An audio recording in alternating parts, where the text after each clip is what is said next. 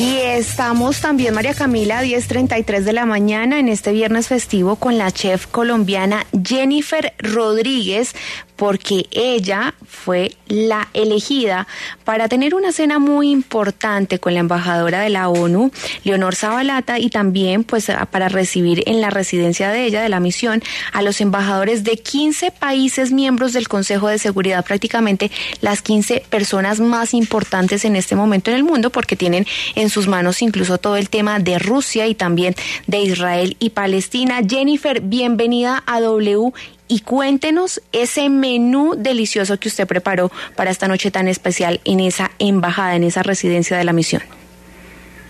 Hola, buenos días a todos, buenos días a los oyentes de la W, muchas gracias por este espacio. Eh, bueno, pues esta ha sido una invitación muy agradable. Em, de verdad me siento muy honrada por venir a cocinar a estas personas tan importantes y poder hablar eh, de muchos temas en Colombia a través del alimento y a través de todos los ingredientes que pudimos recolectar en diferentes zonas del país.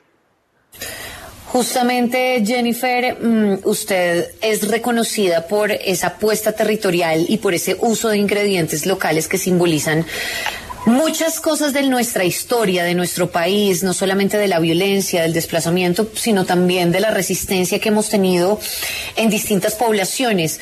¿Cómo hace usted para llevar toda esa historia a través de ingredientes y contárselo a la gente? Bueno, eh, primero ha sido un trabajo de muchos años, han sido ya 14 años trabajando en nuestro proyecto eh, familiar comunitario que se llama Mestizo Cocina de Origen eh, hacerlo en Mesitas del Colegio, que es un municipio que no es una ciudad, es un sinónimo muy grande eh, para Colombia, para hablar sobre resistencia a través del emprendimiento de, de lo que significa eh, la gastronomía en el país. Y desde luego esto pues, nos ha llevado a tener una serie de conexiones muy importantes en diferentes proyectos alternos con el país que nos lleva a conectar con, con comunidades indígenas, campesinas, en las que he podido pues eh, eh, entrar y compartir y desde luego aprender muchísimo de estos eh, alimentos e ingredientes que son tan importantes en la alimentación de todas estas personas. Y bueno, pues ya teniendo esta oportunidad, pues volver a, a conectar con ellos para ser como ese medio que cuenta la historia Em, de ellos a través de la comida, pues me parece supremamente agradable. Em, digamos que el trabajo que desarrollamos en Mestizo es más un trabajo de los, de los productos de la región del Tequendama, pero aquí en la ONU trajimos eh, productos desde la, desde la Guajira hasta la Amazonía. Eh, hablando de cada una de las personas y líderes de estas comunidades, como lo es Zaida en La Guajira, como es Onésimo en el Pacífico, como es eh, Leonardo en la Amazonía, como es, bueno, la gente que trabaja con nosotros en el centro del país. Es, es muy importante pues poder contar con ellos y contar sus historias a través de este menú. Jennifer, hablemos entonces de ese menú que usted llevó hasta Nueva York, porque por ahí me cuentan detallitos que hasta hubo una mantequilla muy especial. sí, eh, bueno, iniciamos el menú con una arepa hecha a base de maíz cariaco, eh, todos los ingredientes y alimentos que tuvo este menú, lo dijiste tú, son resistentes, eh, han, generado un gran valor en todo este tema del conflicto en nuestro país.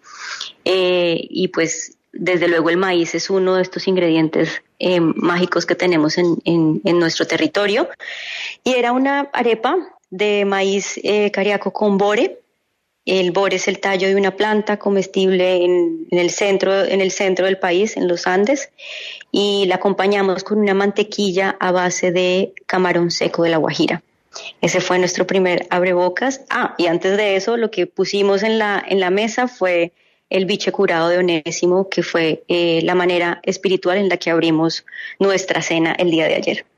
Jennifer, pero ¿Qué se necesita para llegar allá? Es decir, pues para cocinarle a 15 personalidades de estas tiene que tener uno una trayectoria muy grande y se lo dice a alguien que no sabe ni cocinar un huevo.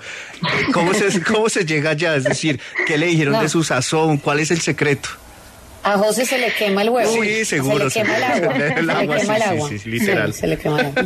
Yo, yo creo que el secreto es que eh, mi relación con el campo ha sido muy genuina desde mi familia.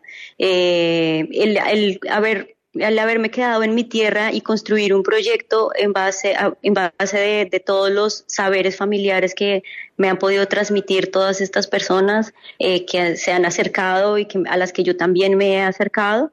Creo que eso es lo que hace interesante la cocina de Jennifer. Yo, yo siento que eh, mi intención es a través de la comida alimentar y creo que eso lo hace uno como desde esa feminidad tan mágica eh, que tiene la cocina eh, en general, sobre todo en las comunidades campesinas, más que una necesidad, es también la manera en la que se transforma el producto que la tierra nos da y creo que eso yo lo tengo muy, muy claro como persona y, y a lo mejor eso es lo que ha hecho que me lleve a muchos lugares del mundo Sí. a conocer y a cocinar a personas tan importantes como las personalidades y los embajadores de la ONU.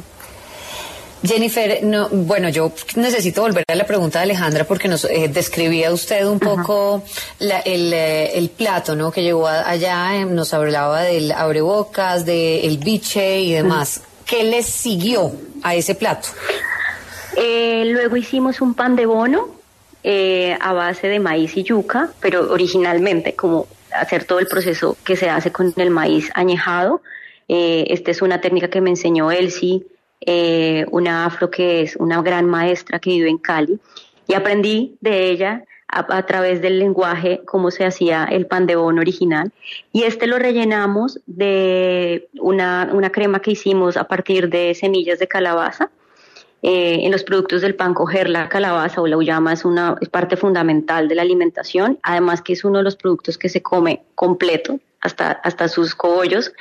Entonces, eh, utilizar las semillas para hacer esta, como si se hiciera una mantequilla de maní, pero se hace a partir de semillas de calabaza, y lo pusimos con unos frijoles que son muy famosos en, el, en las zonas rurales, le llaman frijolito comunero o frijolito todo el año, porque son unos bejucos que crecen y que en los momentos del desplazamiento fueron parte fundamental de la alimentación de todas estas personas que tuvieron que salir de sus tierras.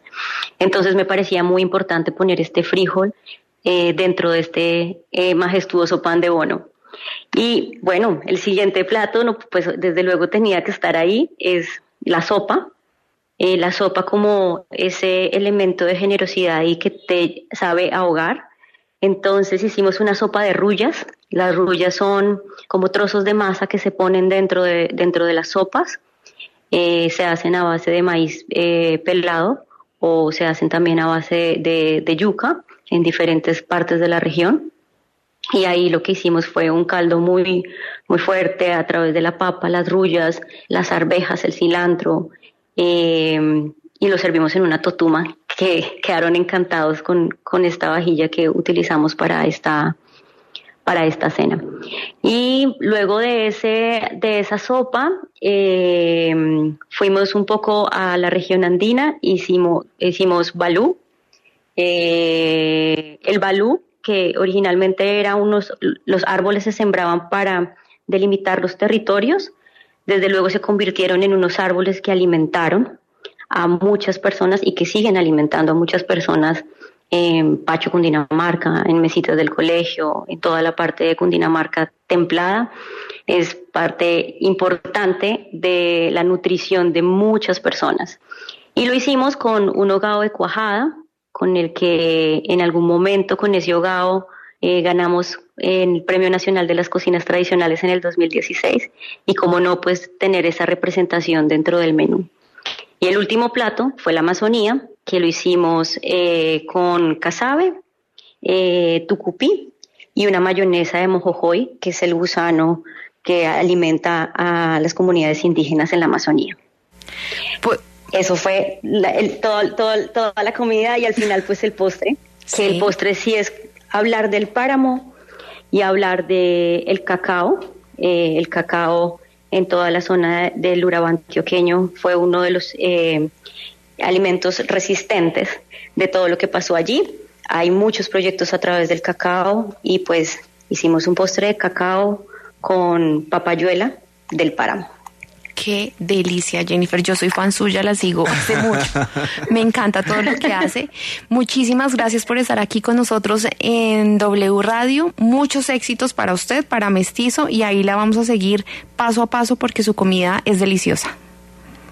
Bueno, pues muchas gracias todos, invitadísimos a mesitas del colegio, a Mestizo, a que nos apoyen y nos sigan y de verdad vayan a comer, allá los alimentamos delicioso. Gracias por el espacio.